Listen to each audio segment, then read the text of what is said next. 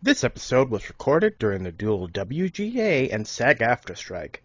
As fans and content creators, we stand in solidarity with the creatives currently on strike.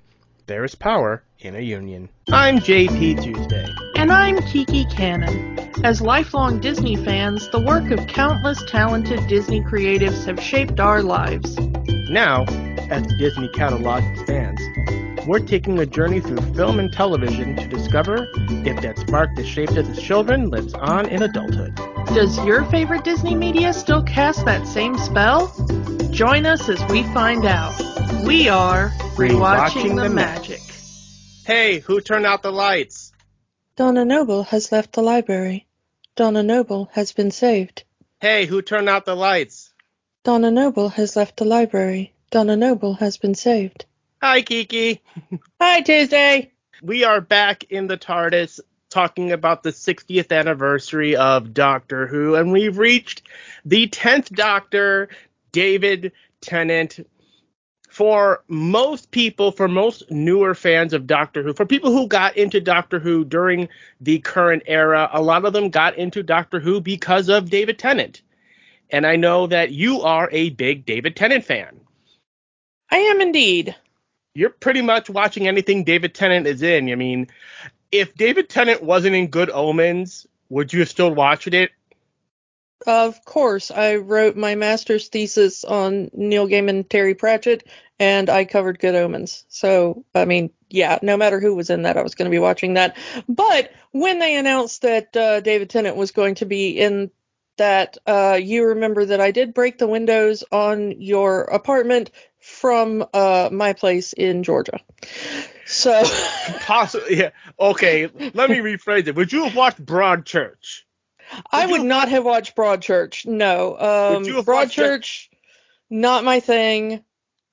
Um, fun fact: I did. Uh, although you know, like all decent human beings, I have now disavowed um, the Harry Potter franchise. The only reason I started uh, reading Harry Potter in the first place was because I was sick of there being references in my Doctor Who fanfic I did not understand because they kept crossing over with Barty Crouch Jr. Um, yeah, I have seen almost everything uh, David Tennant has ever done, including some stuff that is almost impossible to find. Back before he was called David Tennant. Um, no, ever since he started acting, he took uh Tennant. Ah.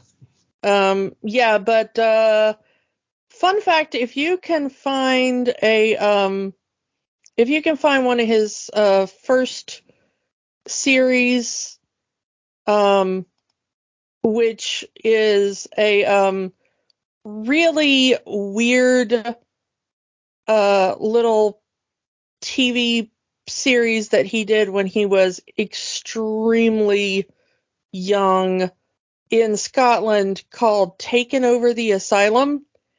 It is almost impossible to find because it uses a lot of uh, pop songs, and it was done in the 90s before they were knowing about like you know that streaming was going to be a big thing and all kinds of stuff.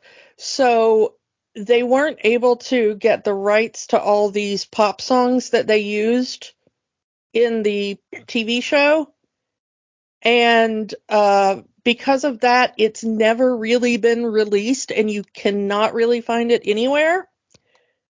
Um, I was able to find it before certain uh, video platforms had that automate, automated uh, copyright strike thing, and I was able to find it very, very early on um, when people had uploaded it. It is very good, and if you were able ever able to find a copy, it's really incredible. It's about people in a um, a mental hospital and they run a radio station as part of their like mental therapy. Mm. Um, but it is an incredibly young David Tennant. It was made in like um, the the mid 90s. Um, so he's like 19 or 20 or 22 maybe at the time. Um, and it's one of the earliest things he ever did. Um, but yeah, I mean, I I've seen I've seen stuff that is almost impossible to find for, for David Tennant's uh, career. Um, but yeah, um, and I'm loving him at the moment on Ahsoka because he's uh, doing the the Huyang voice. Mm-hmm. A character he did on the animated Clone Wars, which uh, we did not get to his episode when we did that, and I'm, kind of kind of kicking myself that we never saw his episode before the uh, the new show came on. But uh, I mean, also he was the voice of Scrooge McDuck for a little while, which we have talked about. Yeah. And it's uh, very wrong for me to have feelings about Scrooge McDuck, but there there you go. Uh, one of the reasons why he probably ended up as the Doctor, of course, is because he did a um a mini series with Russell T Davies before Doctor Who got the reboot. Um, that was about Casanova, in which David Tennant played Casanova. I could see it. It it was a very good series. Um, and so they had worked together before, and both of them, of course, were massive Doctor Who fans. Um, so much so, so much for, for, for David Tennant that he he before he blew up, he did a lot of Doctor Who uh, audio dramas for Big Finish, playing pretty much any character he could. Um, when uh, we talked a little bit about um, Richard E. Grant when he did the animated Doctor Who, Scream of the Shalka, when David Tennant found out, he was like, I will take a part. I will take any part as long as I'm a part of Doctor Who. And he does one of the background characters in that as well. Pretty much, he wasn't sure, you know, if he was not already doing other things, there's a good chance he could have been the Doctor straight from the get go. Yeah, it um, it was a really kind of fascinating thing because he was um such a massive fanboy that there is a a moment in the Christmas episode where he first regenerates and he is figuring out his outfit in the TARDIS wardrobe. And he puts on this scarf and looks at himself. And people are like, oh, you know, haha, the doctor's trying on a scarf and everything. And what a lot of people didn't know at the time was that particular scarf he puts on his neck was the scarf that one of his relatives, I think like an aunt or something, knitted for him when he was a kid that was supposed to be his fourth doctor scarf so he could run around and pretend to be the doctor as a little kid. Aww.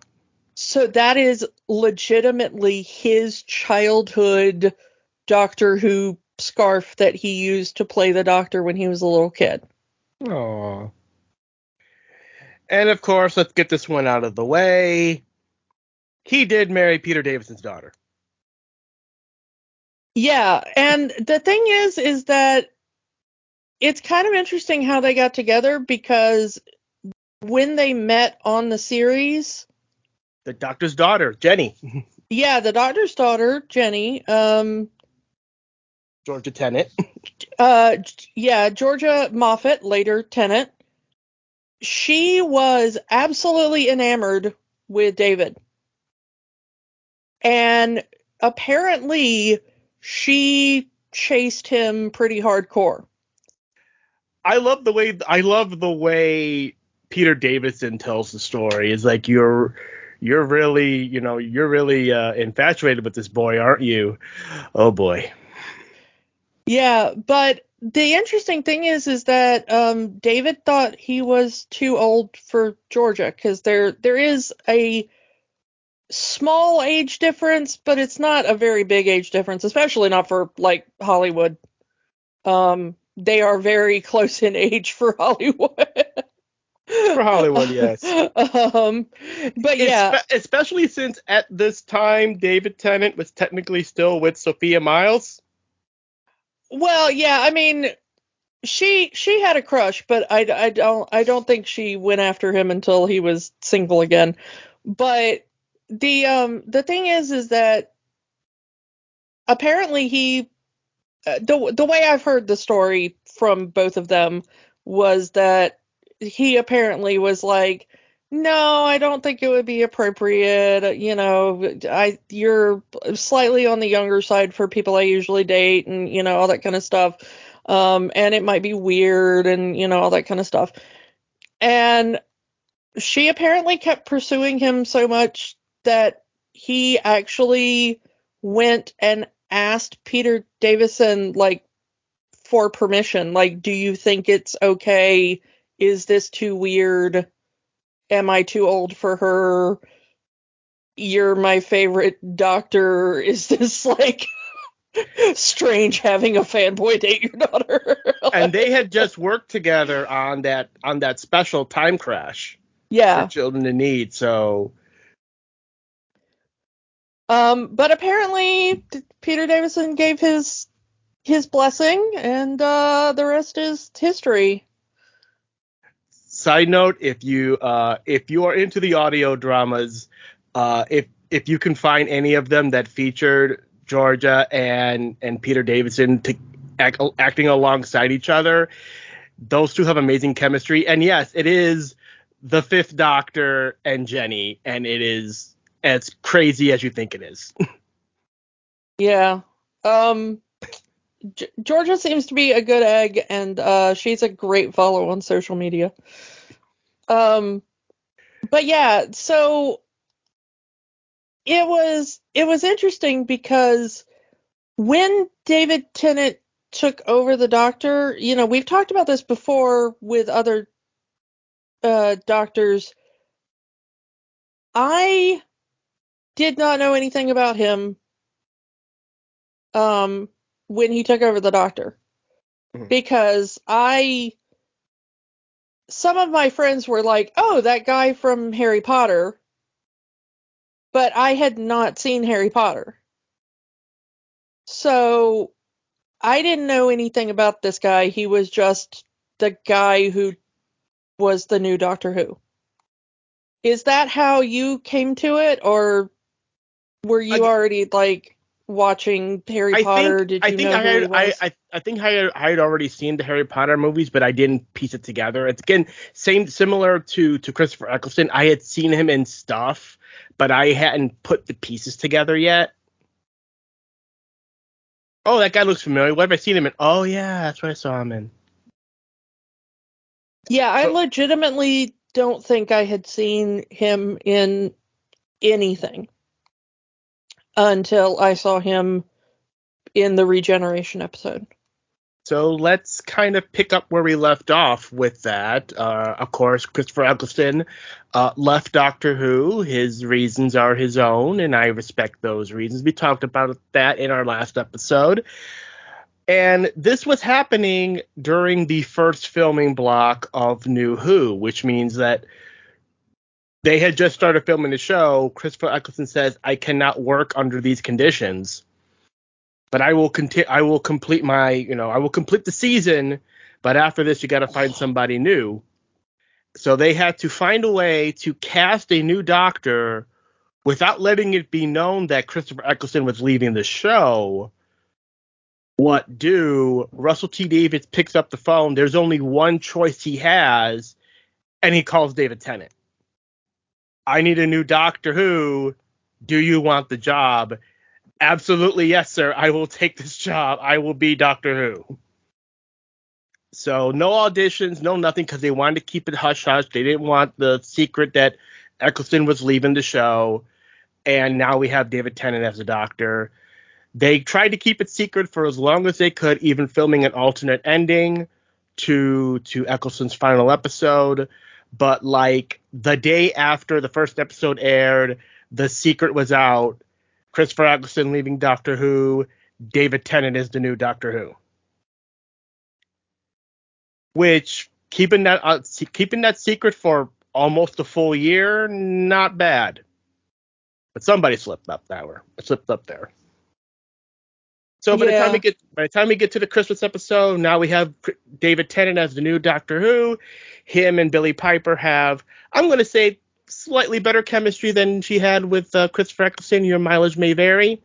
Of course, at the end of that season, the second season, Billie Piper leaves the show in a episode that some people still haven't gotten over.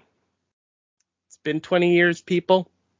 Uh, then, of course, we get the introduction of Donna Noble in The Runaway Bride. And it's one episode. She declines the offer to travel with the doctor, and she's off on to do who knows what. And we get, of course, the companion Martha Jones for a season. And um, Martha, you know, Martha had a great run that one season. I wish there was more, but what we get what we get. Goodbye, Martha. And then they decided that they needed a new companion for this fourth season, which was already known to be David Tennant's last full season. It was already announced, you know, he was going to leave. He was leaving. He was going to do this season. He was going to do a series of specials the following year. Then he was gone. But who was going to be the new companion for this fourth season? So Russell T Davies came up with this idea of an older companion because he had already had two compa- two long-term companions that were young women. He wanted to go the opposite direction, having a divorcee companion, older, not as starry-eyed, not going to take a lot, not for as, as easily as impressed as Rose and Martha were. Create a character named Penny Carter. And as he's writing this character, Penny Carter, he's he's realizing I'm just writing Donna. And he was going to keep going with this anyway because he wasn't sure that Catherine Tate was going to be available because at the time, Catherine Tate was filming her TV show, The Catherine Tate Show. So he just decided to call Catherine Tate up, said, you know what? Are you interested in coming back, but for a full season? She is all up on it. Says, yes, I will come back. I know I'm filming my show, but we'll make it work. So she is filming the Catherine Tate show and this season of Doctor Who at the same time. What a workhorse. Yeah, I absolutely was so happy when Donna came back because I really loved Runaway Bride, and I loved Catherine Tate in it. Pockets. Yeah. And a, a, lot of people didn't think Catherine Tate could do Doctor Who because she was a comedian and has, but as we've discussed over the years, going back into the classic series up until now, some of the best dramatic moments in Doctor Who has been done by by people with comedic backgrounds. Patrick Patrick Troughton, Jon Pertwee, Sylvester McCoy all have comedic backgrounds and were great dramatic doctors. Likewise, you get Catherine Tate, who is also a comedian, who also has great dramatic moments. Her her big moment in the fires of Pompeii, where she's begging the doctor to save someone, really shows you the range of what of what Catherine Tate can do. If you only knew her as a comedic actor, this really shows you that she can do more than that. So yeah, and also the one of the big reasons we chose this one because yes, it's a great episode for Donna, but it's also the uh, as we get to this one, Silence in the Library, Forest of the Dead. It is the introduction to a character that has become synonymous with Doctor Who, a long term character with Doctor Who, and a fan favorite. River Song, played by Alex Kingston. Hello, sweetie. And she almost did not play River because originally uh, Russell T Davies wanted her in the role of Miss Foster, the baby, the the little babysitter lady in Partners in Crime, but she was unavailable, so they went with a different actor. The thing is, is that Alex Kingston was not the first choice for River Song because originally Russell T Davies wanted Kate Winslet. Another person that Russell T Davies had worked with before. Yeah. Um, one, of, um, one of his first TV shows, one of her first TV shows. It turns out that Kate Winslet wasn't available or whatever for whatever reason. And um, eventually uh, through whatever reason, it went to Alex Kingston. And when Kingston found out that she was going to be able to be on Doctor Who, she was like, "Oh my god, I was such a Doctor Who fan as a child." so, so ima- imagine the alternate universe where Alex Kingston got to be in Partners in Crime as that as the as that nanny, and we get uh, Kate Winslet as River Song. I love Kate Winslet as an actor. I don't think she would have done River Song the way Alex Kingston had done it because there's there's just a dynamic there that lo- love love and respect uh, Kate Winslet, but I don't know if she would have done it like uh, Alex Kingston would have done it.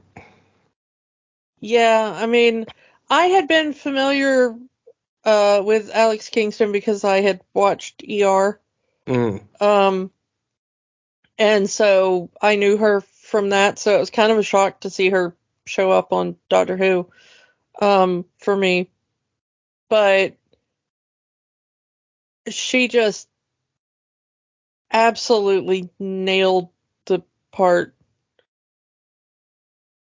And I can't imagine anybody else in the role. Yeah.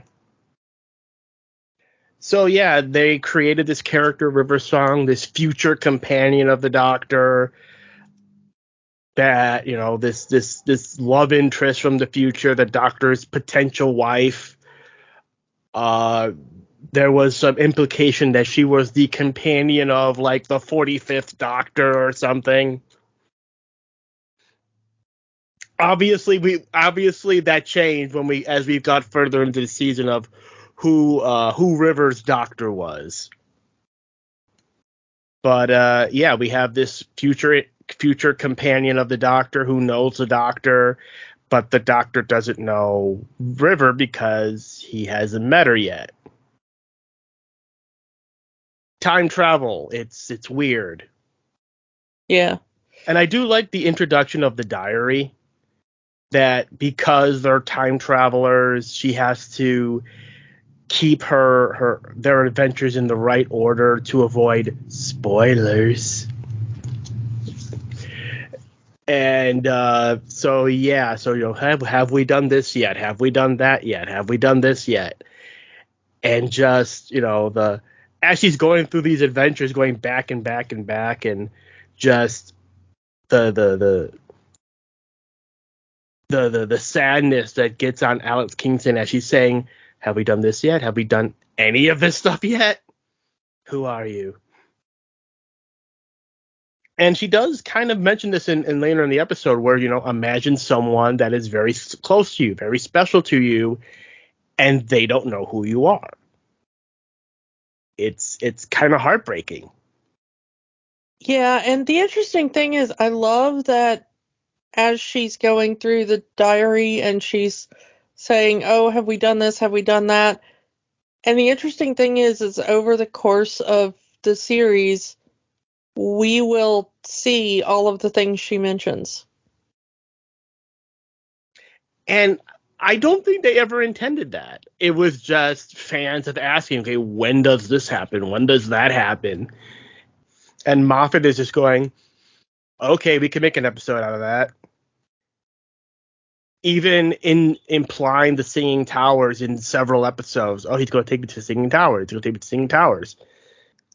And then we finally get to see them with, of all people, the 12th Doctor, Peter Capaldi, in their one and only interaction with each other. I as much as I love those those two together in that one episode and wanted more, I don't know if more would have ruined what they had in that episode.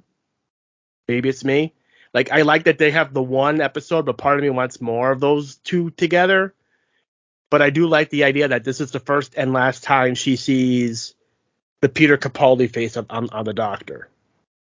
Yeah, it's it's really kind of fascinating to me how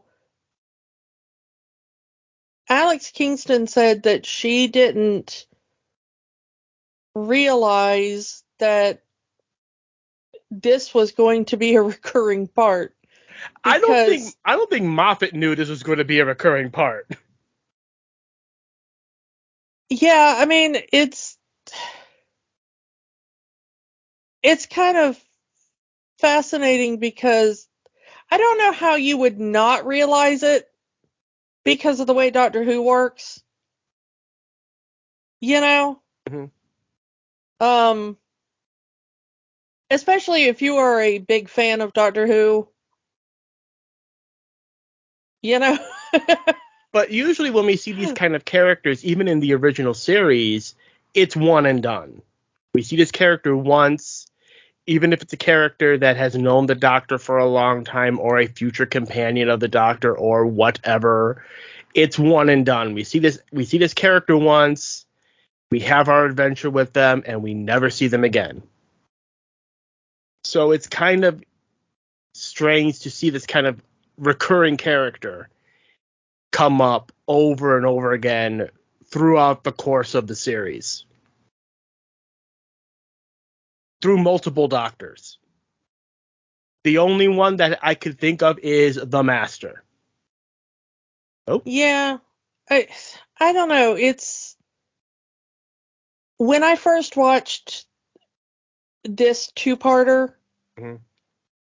I think I instinctively knew I was like, they have to bring her back.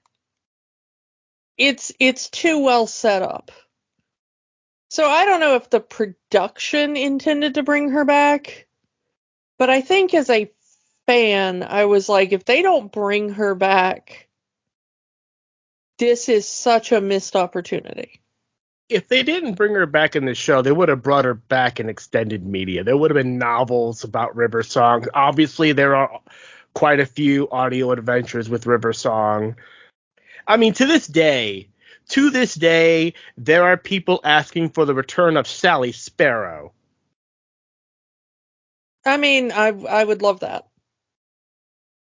But of course, she's become uh, kind of a big star now, so yeah. So let's actually get into this two parter. The library, a planet sized library with every book ever written, copies specifically made for this library, with the largest digital database in the universe being the entire core of the planet.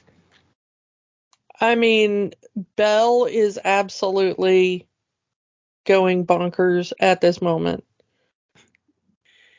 Yeah, it kind of does fall into that Star Wars thing where it's an entire planet of one thing. Like, here is the desert planet, here is the jungle planet, here is the ice planet, here is the city planet, and now we have the library planet. You know what? Library Planet is like the best thing I can think of with every book ever written. As even the doctor said, even books that, from your perspective, haven't been written yet. Yeah, I mean, like, just like drop me off there and leave me. Like, that's great. just stay there, read every book ever written. Look up everything, everything digital ever in in this database. And I do like that moment where the doctor kind of stops Donna from going into the library because you're like, hey, this, this is your future. You're not supposed to be here. You're not supposed to know these books that haven't been written yet. And uh, and I love Donna snapback. There's a quick, well, you show me the future all the time. What's the difference? like it said, like I, I just love the the the dynamic between David Tennant and Catherine Tate throughout this entire season is just they have such great chemistry together. I truly believe that this is the best combination of Doctor and Companion for the tenth Doctor. I mean, I I think I think that tenth Doctor and Donna are absolutely the best match. Best TARDIS team. Yeah. I mean, like, like I said before, there's a reason why Catherine Tate is coming back to team up with David Tennant again for the 60th. Well, also, I mean, you know, spoilers, but there is one of the things that that keeps coming up in this episode, of course, is that River when she hears Donna's name looks at her and goes, "Oh, you're you're Donna Noble." And Donna keeps saying like, "Okay, where am I in the future? Why did she look at me like that when she heard my name?" Like Donna tweaks that there is something wrong. Like it's it's not like oh yeah, the doctor talks about you all the time and like, oh yeah, I met you on an adventure in the I mean, River's face kind of does say it all and it foreshadows what eventually happens to Donna. Mm-hmm. And it's our first bit that Donna is maybe not going to have the happiest ending.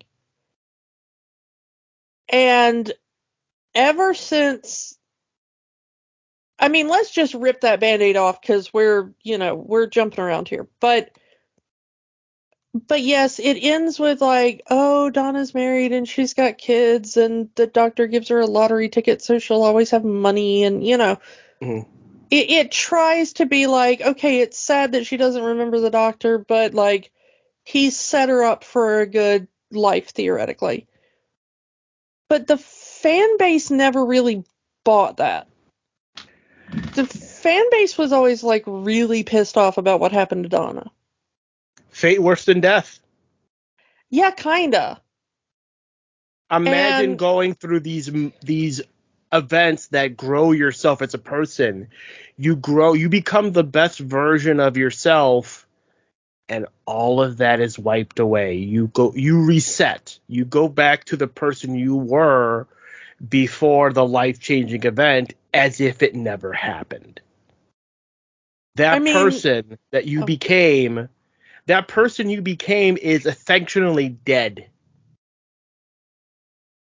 Yeah, they set it up where like Donna was one of the most important people in the universe. And then she has to revert and she's like begging like I don't want to go back to being like the pathetic little temp, you know, that I was before. I I hated my life then, you know? Mm-hmm. And yes, the doctor tries to mitigate it by like, you know, here's a husband and here's some kids and here's some money and whatever. But yes, all of that is is fine, but it cannot compare to what she was. I think a lot of the fan base was trying to be like, okay, we need justice for Donna. And I think it's why everybody's so happy that Catherine Tate is coming back, at least for a little bit. Because even if it's like they're coming back to like give Donna a proper heroic death or something, honestly, from where I'm standing, I think that that would be a better ending. Hmm. I would prefer it if they would like, you know, find a way to reconcile her memories or something. I don't know where they're going with that. I hope that's where they're going with that. But I would much rather her have like a heroic death than like just her having the mediocre life that she did not want. I mean, she she ex- explicitly said she did not want it. Mm-hmm. Um, and the doctor did not allow her that choice anyway. Um, which I kind of have never forgiven him for. But I don't think the doctor even forgave himself for that. Well, I mean, he shouldn't, but I love, you know, getting back to this particular episode and the way that the doctor and Donna interact with each other.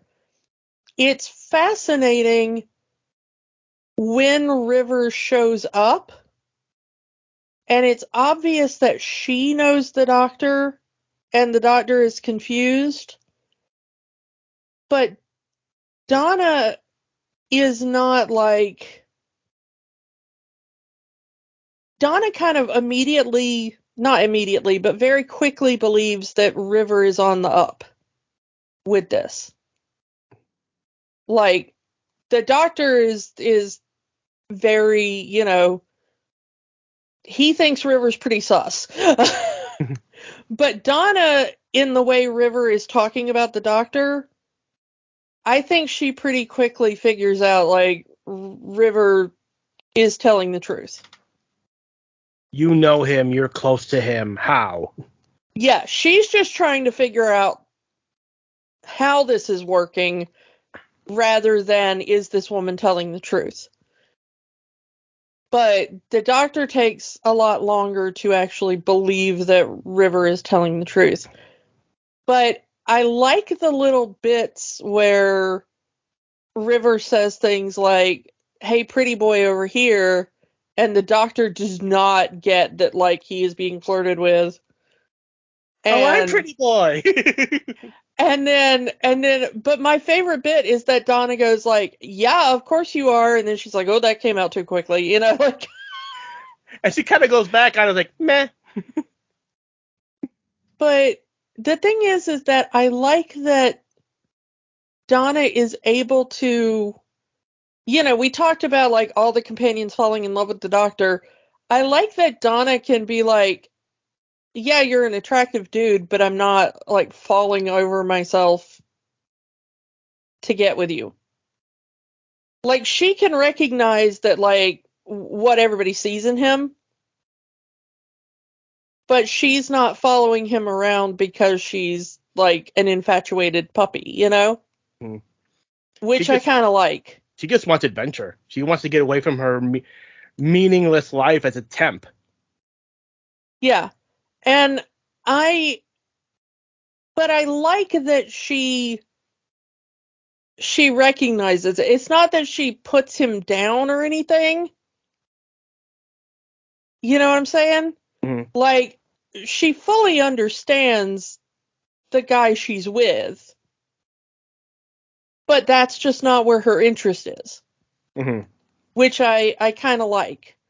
Um, it's also really kind of sad because personality wise, they're the best match and would make the best romantic couple because they they really do get along on that level.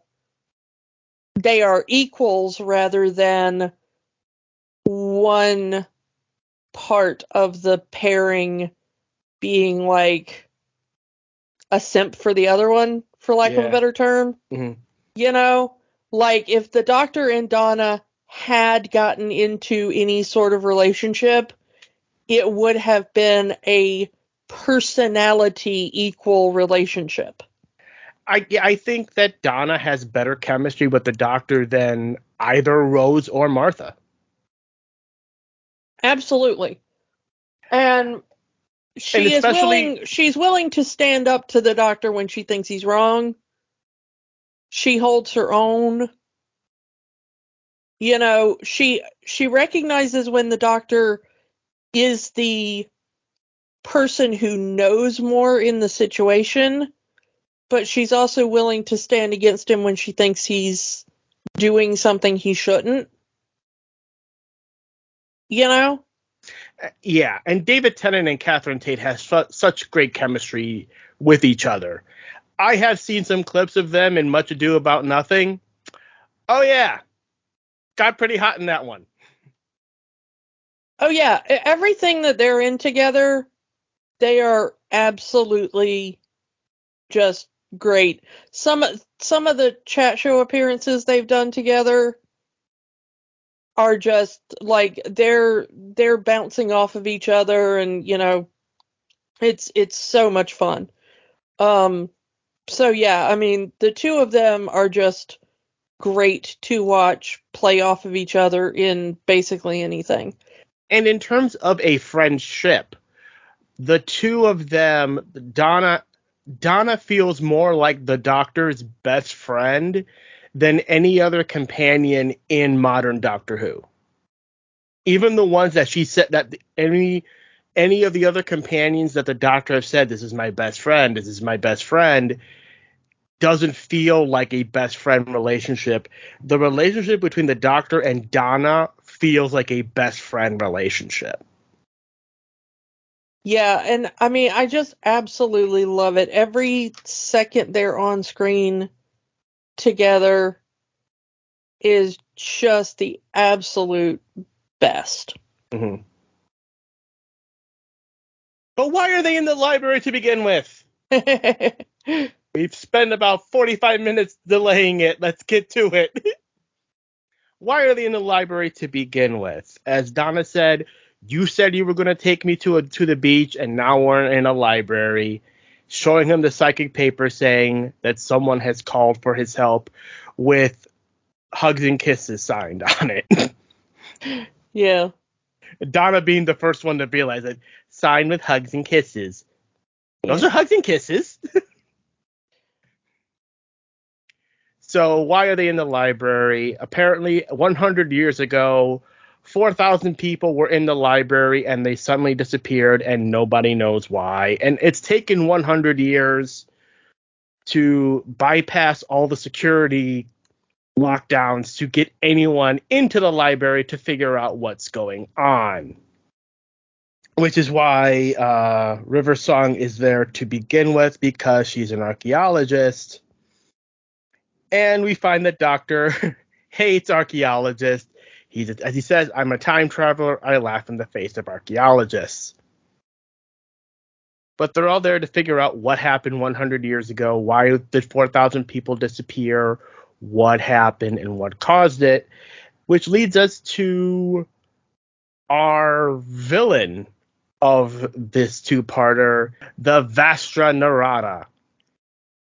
We've talked about this a lot with the modern Doctor Who especially with the Steven Moffat episodes, that it really goes into the real, as they say in old Doctor Who, uh, hide behind the sofa scary. The Daleks were hide behind the sofa scary in their original incarnation. The the the, the Cybermen in their original incarnation were scaring kids behind the sofa. What would scare people behind the sofa in the modern day. What do you get? You get stone statues, you get creepy children, and now your own shadow. Literally scared of your own shadow because your shadow will eat you. Yeah, this is one of the more inventive things because it's like as the doctor puts it, pretty much every species has an irrational fear of the dark, except it's not irrational. There is something in the dark. And Donna says, no, you know, these things can't be on Earth because the, the doctor says it's on pretty much every world. And she says, Well, not on Earth. And he says, Yeah, of course on Earth. And she says, Well, we'd know about it. And he says, Well, no, it's it's always like small swarms and they usually feed on like roadkill or whatever. But occasionally somebody walks into the dark and never comes back. It does give credence to those missing people, you know, those missing people that never get found. Turns out they're shadow food. Yeah, but he but he talks about that like usually it's a tiny swarm. You know, on most planets they're very tiny swarms, but in this case the entire planet is a swarm basically. Mm-hmm. And I do like the the where the doctor kind of gives the the story of the Vashta Nerada, that they come that they usually live in trees, in forests. There's no forest here. There's only, and then he gets it, and it's one of those moments that I love, and we've talked about this before. When it comes to Doctor Who, there are two great moments. Either the Doctor knows everything, or the audience figures it out at the same time the doctor does. And this is one of those moments where the doctors or everything comes together. The doctor said, There is no forest here, there is only books. What are books made out of? Especially when he says at the beginning of this adventure, every book in the library was specially printed for this library. So they ended up chopping down the forest of the Vashta Nerada's potential homeworld, we don't know.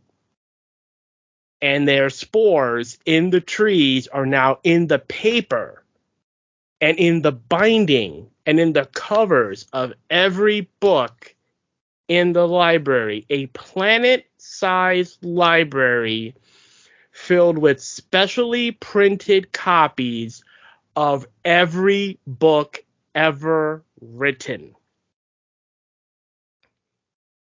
So you generally have swarms and swarms and swarms of these Vashta Nerada hatching from these books. They see this library as their forest because it is their forest just chopped down and processed into books. And I love that realization because it's that it's one of those moments where the doctor figures it out at the same time the audience does and I love it. I I really liked that reveal when when I watched the episode for the first time as well. Mm. Cuz you get it as as an audience member you get it about you know, two seconds before the doctor says it, mm-hmm. which I love. Um, but I I like the idea of you know there are so many creepy parts to this um which is you know they the idea of that you are right to be scared of the shadows which is taking something that's such a primal fear of humans and then turning it into you know like here's an explanation for it which Steven Moffat is shockingly good at and we've talked about that before mm-hmm. um so you know love love that um and then also the idea of the the data ghost. Yeah.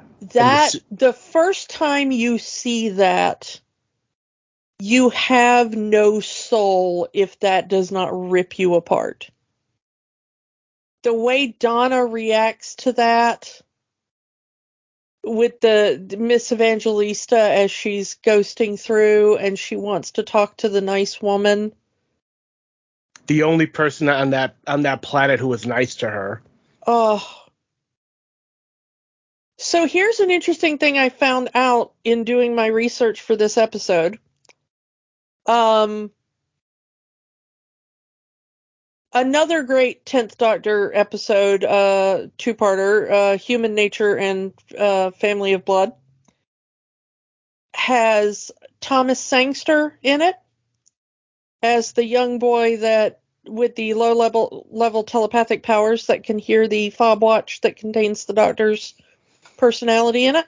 Mm-hmm. Um, he is now engaged to the woman who plays Miss Evangelista in this episode. Huh. The two of them are engaged. They were in uh, some.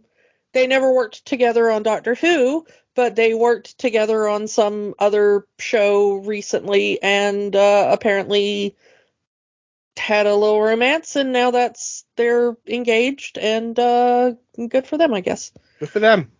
So uh, yeah, the things you you find out. um, but yeah, so that is even watching it back, and I've seen this episode so many times because you know this two parter is is one of my favorites of the tenth Doctor, which is why we're talking about it. Um, but that that bit where where Miss Evangelista is ghosting, and you know River is is trying to be nice and she's like, you know, the, these are her last moments. Please be respectful and everything. And Donna just cannot handle it. That, you know, like this is so horrific to her because she's never come across anything like this before. You know, this this technology that allows the the thoughts. And the only thing there is a skeleton. I mean, they're looking at a skeleton. And it's playing the the last thoughts of this woman, you know. Mm um, who doesn't quite understand that she's already dead, which is such a brutal, you know. Mm-hmm. And then, of course, we get it again later on when um when the the doctor is mad about Anita because he knows that the Vashta Nerada have taken Anita. And it's right before his excellent speech of, you know, we are in the biggest library in the world, look me up. Which is one of the best, like, mic drop. a line that would get repeated by a few other doctors after this. I, I think uh, both the 11th and the 12th would even say that. I'm the doctor, look me up in your database. yeah, no, and it's it's great because like, you know, pretty much every species has some kind of like if you if you uh, come across the doctor, you might want to think twice about that. Make sure he's on your side, you know. And I, I love that that that that line not long after where River says, "I've seen this man make entire armies turn and run, and we would see that during the 11th Doctor run where he makes his big speech, I am talking, and, you know, whoever wants to come at me first, come on, and then they just all run away. Yeah, I mean it's it's the entire, you know, I mean we'll we'll probably talk about this more when we talk about the 11th Doctor, but it's the idea of, you know, the the good man goes to war. Mm-hmm. You know, thing. And that's that's the thing is, you know, the doctor basically looks at the Vashta and he's like, I really liked Anita and you've killed her and that's not a good place for you to be. And he says, I'm willing to let it go. I'm willing to let it go this one time. Just let me save these 4,000 people. You can have this planet. You can have this planet can be yours. You will, will we will leave you alone. Just let me get these people out of here. I mean, you know, speaking of that um, human nature family of blood thing, I mean, the, the entire point of the end of that episode is there's the the narration about what happened to the family of blood at the end of that. And the entire point of that narration was that the doctor uses the chameleon arch not because he's a coward or, you know, to save himself. He was being kind to the family. He was let it, he was going into hiding so that they would live out their lives and die a natural death. But they came after him and he got angry and now all of the family live forever in perpetual torture because they killed people the doctor cared about. Like they hurt people the doctor cared about. They hurt Joan. You mm-hmm. know? Mm-hmm. And the doctor just does the most horrific things to them. In punishment. It it shows you that dark side of the doctor, that dark side that you know the war doctor was created from, the the side that the ninth doctor tried to put away, the side of that even the eleventh doctor is ashamed of. And I think the reason why people love the 10th Doctor so much is because David Tennant is, and I mean, I really do not mean to, I do not mean this to be as any sort of slight against anyone else who has played the Doctor.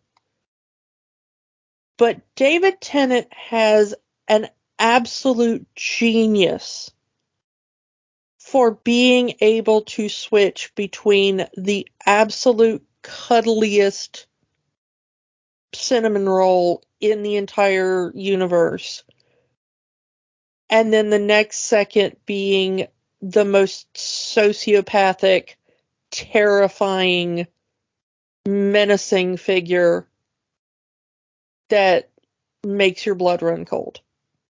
The doctor at his most alien but but I mean I mean in in so many things. Mm. I mean, you mentioned Good Omens earlier. Mm.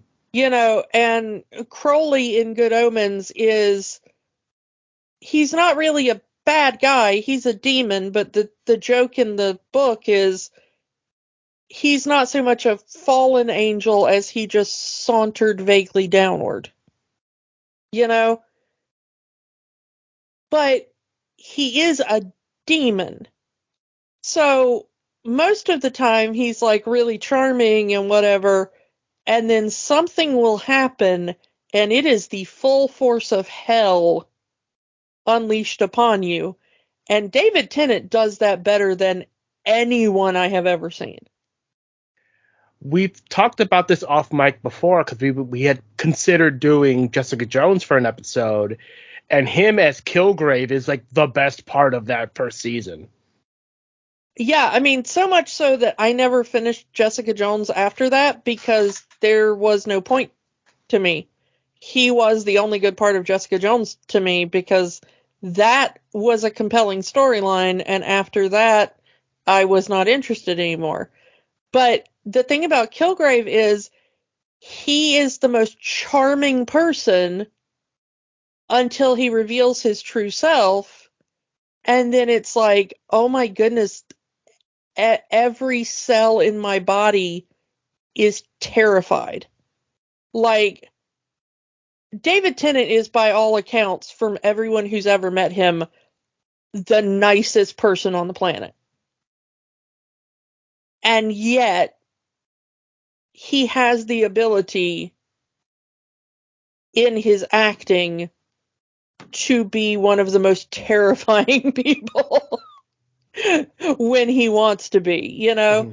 And I think it's it's a fascinating bit to the doctor that I I'm not sure that the other actors in the modern era, especially, have really nailed both sides.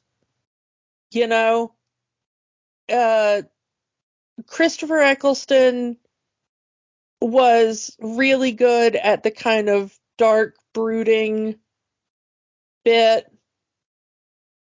Matt Smith was more good at the kind of, you know, goofy kind of doctor, you know. Um, Jodie again, kind of good at the more like happy-go-lucky kind of doctor. Um, Peter Capaldi was more good at the the brooding kind of you know in the in the middle there you could see more of the the war doctor kind of in him and everything but david tennant absolutely nailed being able to go back and forth between like hi do you want a jelly baby and i am the time lord supreme that you know genocided multiple planets you know like the oncoming storm. Yeah, I mean, you can absolutely believe that he is both, you know, a second doctor sitting there with a recorder being goofy and also whatever happened during the time war and, you know. It reminds me a lot of Sylvester McCoy's personification of the doctor because we talked about that he's down, you know, the goofy clown one minute, and then he's the ice cold, I will destroy your planet for even thinking of attacking mine. Yeah, and I mean, it's like I said, everybody's got their own way, but it's just. Uh, I, I think that's why David Tennant really resonates with a lot of people is that he's so good at just flipping back and forth sometimes on a dime. You know, it's mm-hmm. it's just such an amazing portrayal. And then of course he's also got the like and now I'm a sad boy and you want to wrap me in a blanket and give me snuggles. You know? yeah. Which I gotta say, I mean, to me, you know. Let's let's flip about to the other side of this. Yes, we talked about the doctor side and Donna and and River Song, but let's talk about Cal for a moment. Charlotte Abigail Lux, Cal, the computer that runs the database that is running the entire library. This little girl that we see at the beginning of the first episode, and we kind of intersect to her throughout. That In her in her little world, that she believes that she is just watching this stuff on television. That that the library is a dream that she has. That she sees her her her psychiatrist, Doctor Moon, and her father is there and and she has her little fantasy world, but she also is somewhat aware of her true self.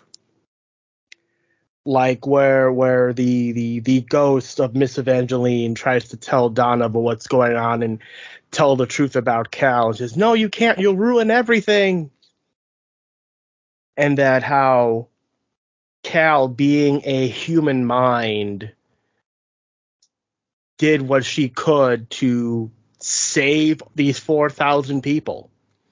You know, she she couldn't let these 4,000 people die by the Vashta Nerada, so she saved them the only way she knew how. And, and, and I do like how they explain in, in, in the in the episode how you know they tried to transport everybody out but there was nowhere for them to go. What do you do? You save them to the data bank. Cal saved 4000 people. She just put them in her data bank and gave them fantasy lives where they could be happy for the last 100 years. Just needed someone to extract them from the database. The entire thing there with with with with with Strackman, who is running the library, who has all of these people sign these waivers, and at first you think it's another um billionaire capitalist trying to save his own butt and save his investments when you realize his family runs this library. His family built this library for Cal to protect Cal so she wouldn't be seen as a freak because injecting her mind into this database was the only way of saving her life. So she wants he wants to protect his family in a way. Not wanting her fa- his family being seen as freaks for doing what they could to save one of their own. And I do like that reveal of Strackman because throughout that first half, you think he's just another villain in the story, but in reality, he's just a guy pr- trying to protect his family. He just does it in such a in a very creepy and very um sus way. Well, and also he he says that he does he doesn't want anybody like messing with her, you know? Like they don't want anybody to, you know, come try to like free her, you know, uh be like, "Oh, what what you're doing to her is wrong or whatever," cuz they think that what they're doing is is right. Um that they're yeah. they've given her the best life quote unquote that they could. You know, her consciousness is living on. She's in a world where up until this happened at least, she was happy she had her favorite things around her. She was in a world that was tailor made for her.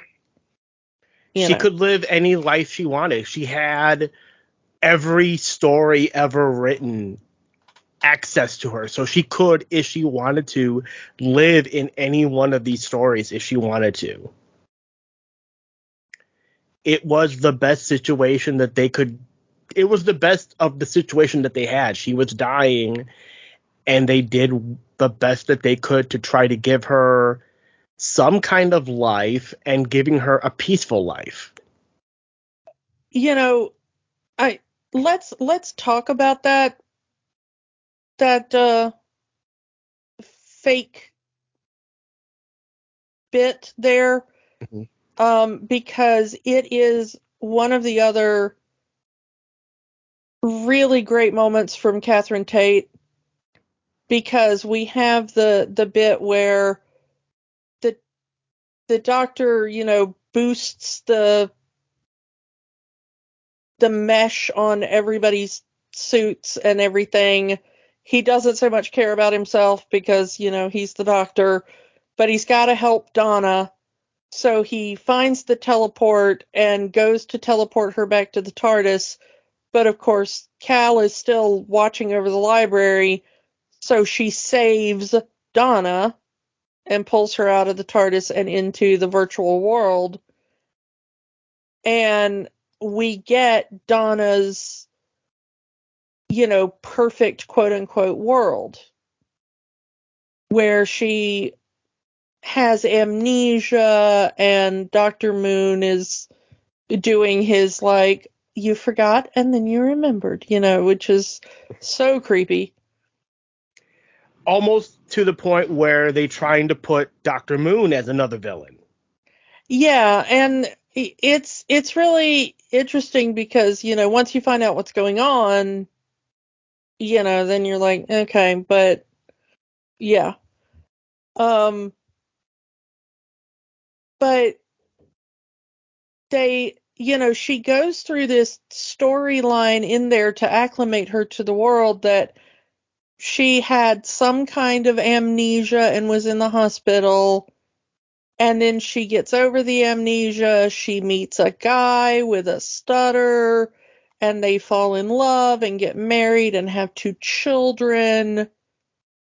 And, you know, but then this figure in black with a veil comes in and says, like, the world isn't right and you have to meet me and it ends up being the data ghost of Miss Evangelista. And she was improperly saved in the Wi Fi, so now she's smarter than she was, but her face is all messed up because, you know, the the data was corrupted and, you know. Um and it it had one of the greatest lines. She has one of the greatest lines which is I have the two qualities you require to see absolute truth. I am brilliant and unloved. Which is so, you know. Hmm. But Miss Evangelista kind of starts to point out to Donna, like, look at all the children in the playground. It's just a copy of the same boy and girl over and over again you know, they're not your children, they're not real, they're just figments, you know? And Donna starts to see through it and everything. And but she's also fighting against it because like you said, this is her perfect life. She yeah, she her, really wants this this life, you know.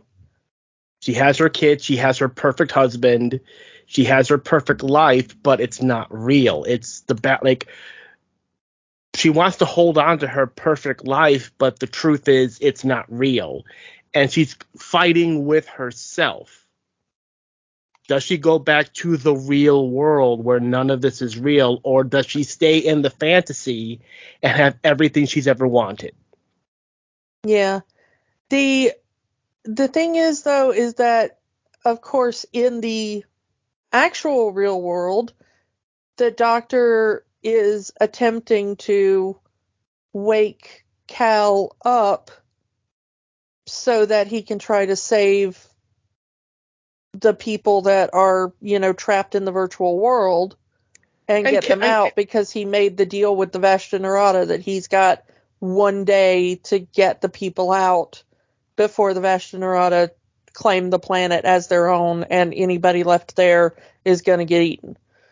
And Cal is fighting against it.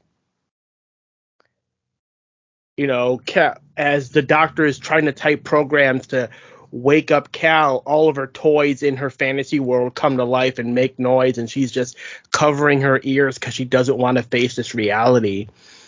Even deleting the safeguards i.e., her father and Dr. Moon. And we find out Dr. Moon is an artificial satellite that circles the planet that keeps Cal in check.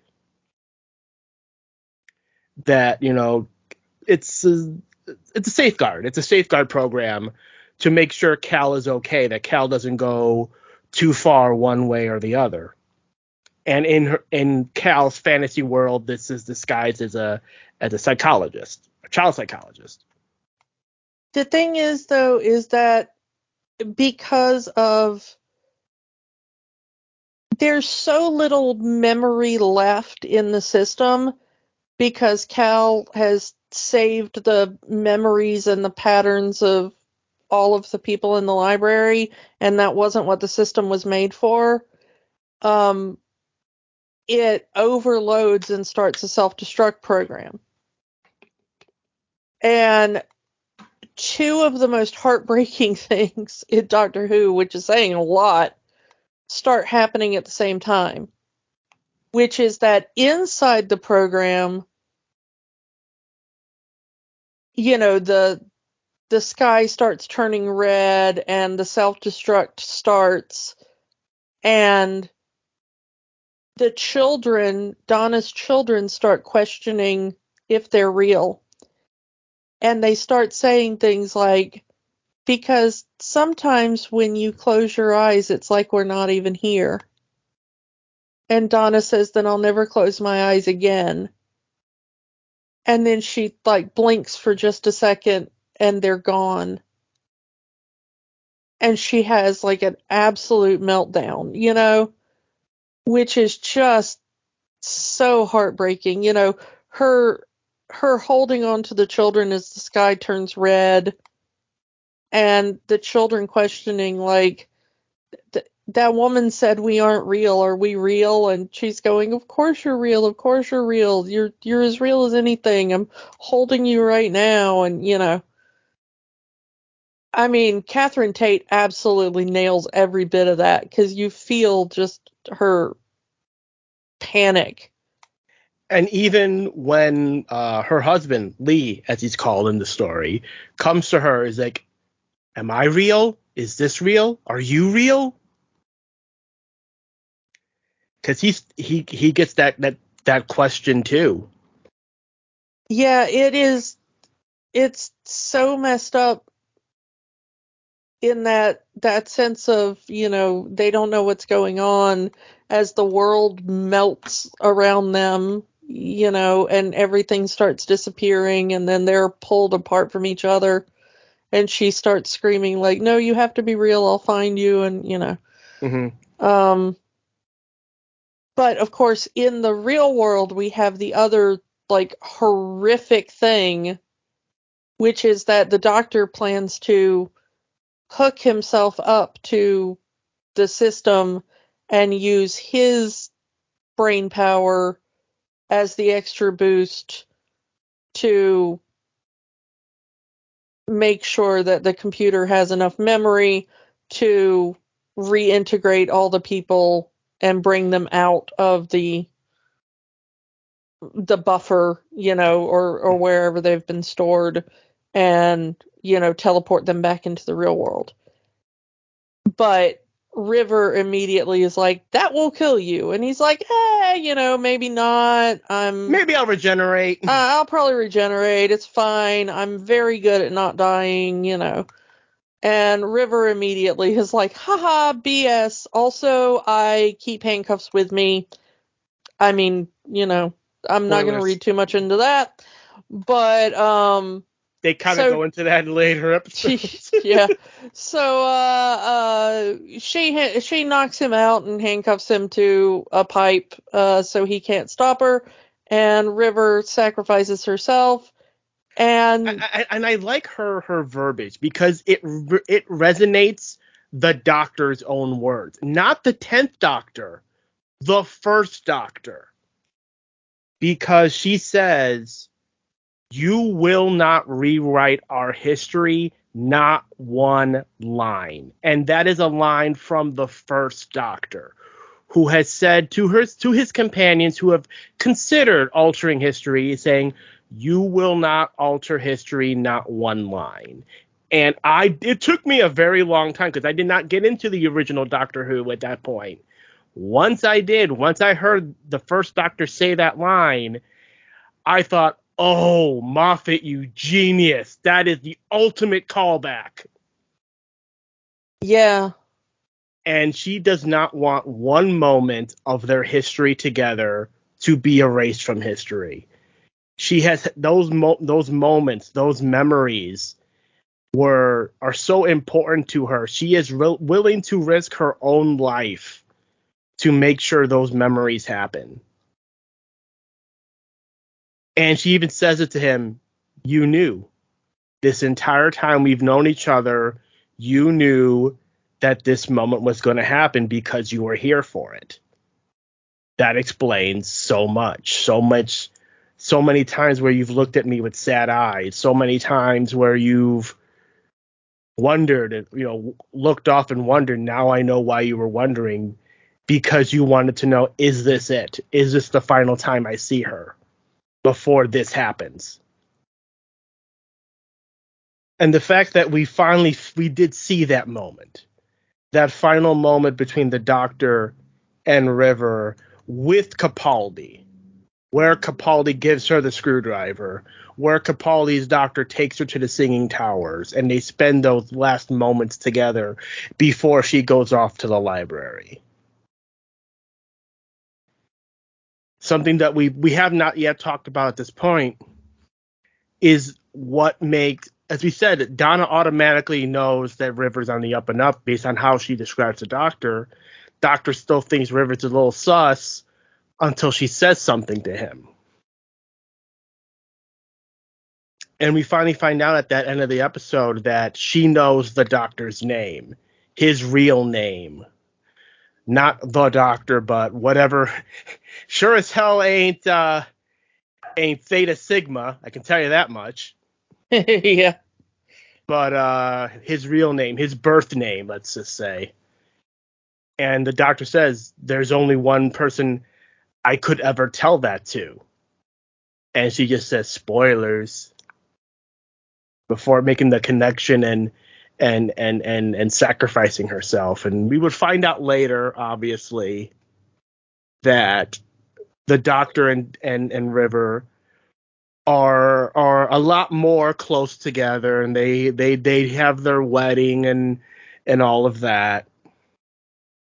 But but yeah, River's sacrifice. Here's this character that we've only just met in these two episodes and for her even when we even before she came back even before you know any of the other river song adventures were even thought of for the future.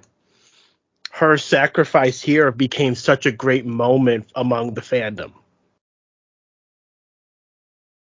Because here is this woman who has says she knows the doctor knows the doctor very well and is willing to sacrifice herself to keep the doctor going to so the doctor can continue on and meet her in the future and have all of these adventures that we would we never thought we would ever see but again we eventually did see them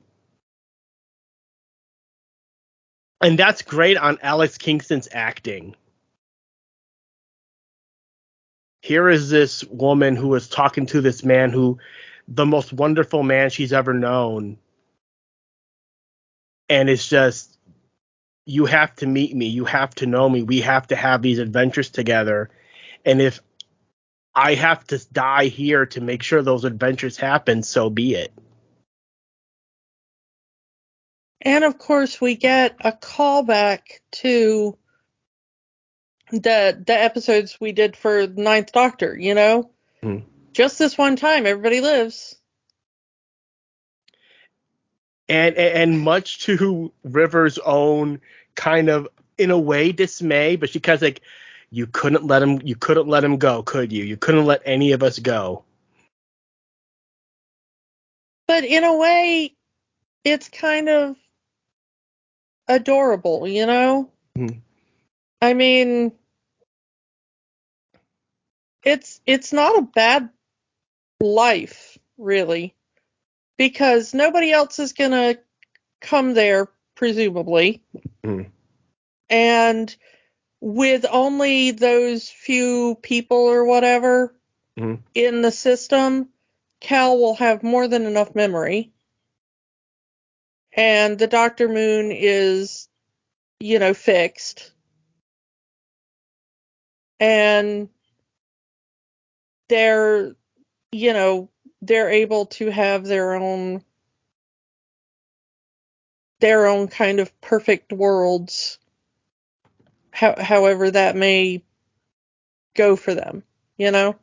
As uh, as Strackman said they have every story ever written at their disposal. They could live in any story they wanted to any life they want to. All they have to do is think it and they're there as we've seen, you know, like with Donna, it's like, oh, I'm going to take the kids to the park, and all of a sudden she's at the park. I'm going to tuck the kids into bed, and they're tucking into bed. So it's like, all you have to do is think of whatever story you want to be in. You will likely be in that story. It's not a terrible existence. It's not an ideal existence either, but you will continue to live however you decide to live. And the thing is, is that if the doctor said, look me up, and, you know, the Vashta Nerada backed off, theoretically, River could just live the rest of existence going on adventures with the doctor. Adventures she never went on. Mm-hmm. You know? Mm-hmm. With doctors she never met. On the on the flip side of that, you've got to feel for Donna and Lee. Because Donna goes through every single person. She goes through 4,000 people trying to find the man that was her husband in the data world, and she can't find him. Because there's no one there named Lee. We find out that Lee is not his real name. We don't know what his real name is and she is convinced that this man did not exist that she simply created him in her own mind while in the data in the data world. She created as she says her perfect man a good looking man that is totally that totally adores her and doesn't say a word. Well the thing is is that we she assumes that that's why he's her perfect man but maybe that's not why he's her perfect man. We never find that out because again, we see Lee right before he transports, and that stutter is still there. He tries to say her, he tries to call out to her, but his stutter is so thick in the real world that he just can't get her name out. Yeah. And I feel sorry for that guy. Yeah, because he didn't have the the uh ability to think, I should step off the transport platform. Like, True. it's not really his stutter that stops him, it's the fact that he doesn't, like, step off the transport platform and run toward her. He just stands still and tries to say her name. Like, if you really are like, oh my goodness, that is the person that I want to see, like, go to her he didn't think it in that moment. He he didn't think about it. Well, then, not very smart. Now is he? Not yeah, worthy of Donna. Maybe, maybe. Actually, um, according to the original script, according to uh, from uh, Russell T Davies and, and Steven Moffat, originally the reason Donna couldn't find her husband is because uh, it was going to be revealed that Lee was actually a woman in the real world, and then she just chose the form of a man in the data world. But they they thought that was a step too far for the for the episode. Yeah, I mean, I I get where they were coming from and thinking that, you know, it would have been a, a bit too much. Also, while I do like that idea, I don't think the audience would have gotten it. It might have taken too much screen time to try to be like, this person in the other world was actually, you know. Would the stutter be enough? If you saw a woman stuttering, would that have gotten the message across to the audience that this woman was actually her husband in in the data world? Um, you know, uh, for some people, yes, but I think it would have still been like a debate until the the creators were like, yes, that's exactly what we meant. So while I like the idea of a woman choosing a male form in a virtual world, we see that all the time in video games where men will play as women created characters. Men will play as you know men will play as women created characters women will play as male created characters. We've seen that. That's every day. But for this episode it would have taken too much to explain that. And just having the same guy just there on the transport pod, that's enough. the the there's that moment where you think the ep- the false finish, as it were, of the episode, where the doctor leaves the diary and her screwdriver, and he walks away, and you get that narration from Alex Kingston, and then you see Tennant turn around and run down the stairs and say, Why did they give her my screwdriver? Why? Why did they give her my screwdriver? What reason would I want to give her the screwdriver? And then he just, Oh, I'm so brilliant. Yeah. Like, that is probably one of the best false finishes in any TV show episode. And yeah, you have that that that moment where he saves River through the screwdriver and you got to wonder how long the doctor had that that that data core with him. Through the 11th doctor through the 12th doctor however many thousands of years that time span was and that was a long lasting battery. Yeah. What we get what was it? Anita saying that her father once lasted an entire day on that battery as he died in one of those suits yeah, something like that. So, yeah, unless you know the sonic screwdriver must have a hell of a battery life to keep that little that little thing going. But well, yeah. we very rarely see him recharge the Sonic. I mean, we we see it occasionally, mm-hmm. but yeah. But yeah, this is this is one of the best 10th Doctor episode stories that there is, and especially as an introduction to the character of River Song, especially with how important the character would become in the Doctor Who series in the fandom.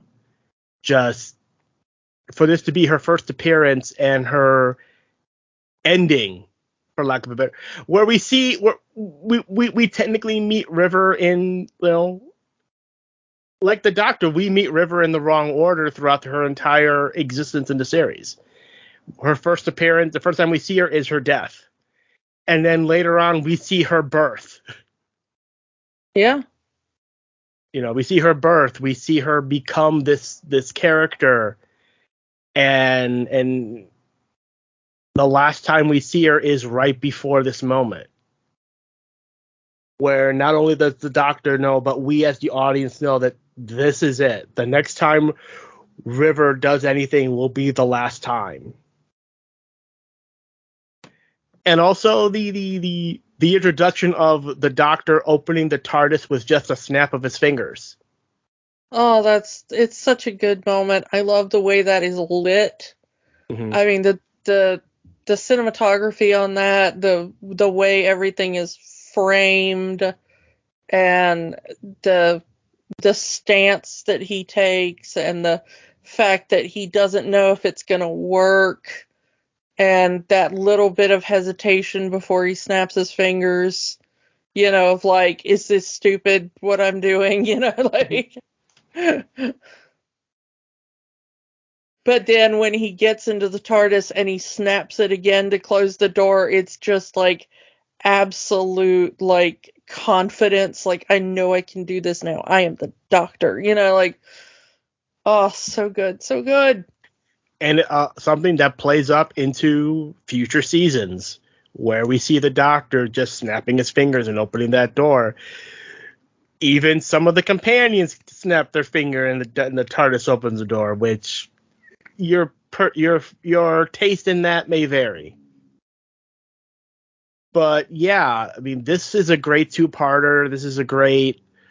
I, I wouldn't say that this is a great introduction to the Tenth Doctor, but it is one of the best adventures of the Tenth Doctor in his run, and definitely a great Donna episode to show the life that she has always dreamed of, and just you know the acting of Catherine Tate as she's going through this this crisis of either going back to reality or staying in the fantasy world where she has everything she's ever wanted. All right, so yeah, I think that's all we can say about the tenth Doctor at this point. Obviously, uh, as we said, uh, Donna Noble would would uh, leave the show. Catherine Tate would leave the show at the end of the season in her big tragic ending where she is has her her mind erased and she goes away.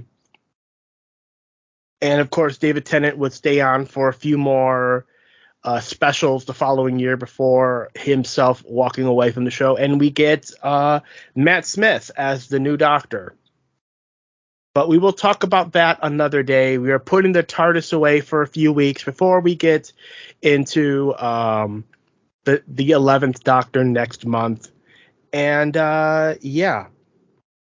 But as for next week, we are really getting we are going to start getting into the spooky season with a Disney classic, The Adventures of Ichabod and Mr. Toad, Disney's take on The Wind in the Willows and The Legend of Sleepy Hollow. Yeah, looking forward to it. Yeah, so come back next week for The Adventures of Ichabod and Mr. Toad, and we will talk to you all next time. Bye. Bye. Don't let the magic stop here. Join our conversations on Facebook, Instagram, and threads at Rewatching the Magic. We are on the X formerly known as Twitter at Rewatch the Magic. And new episodes are available every week at rewatchingthemagic.podbean.com. Remember, the magic is for everyone. It only stops if you let it. Podcasts are fun. But there's work to be done. We encourage you to get involved. Here are some organizations we support. The American Civil Liberties Union fights for the constitutional rights of all Americans. Find them at aclu.org. The National Network of Abortion Funds helps people find access to safe abortion services. Their site is abortionfunds.org. The Trevor Project provides a 24 7 crisis helpline for LGBTQ youth and education services for schools on LGBTQ issues. They can be found at thetrevorproject.org. Or find a way to help in your area.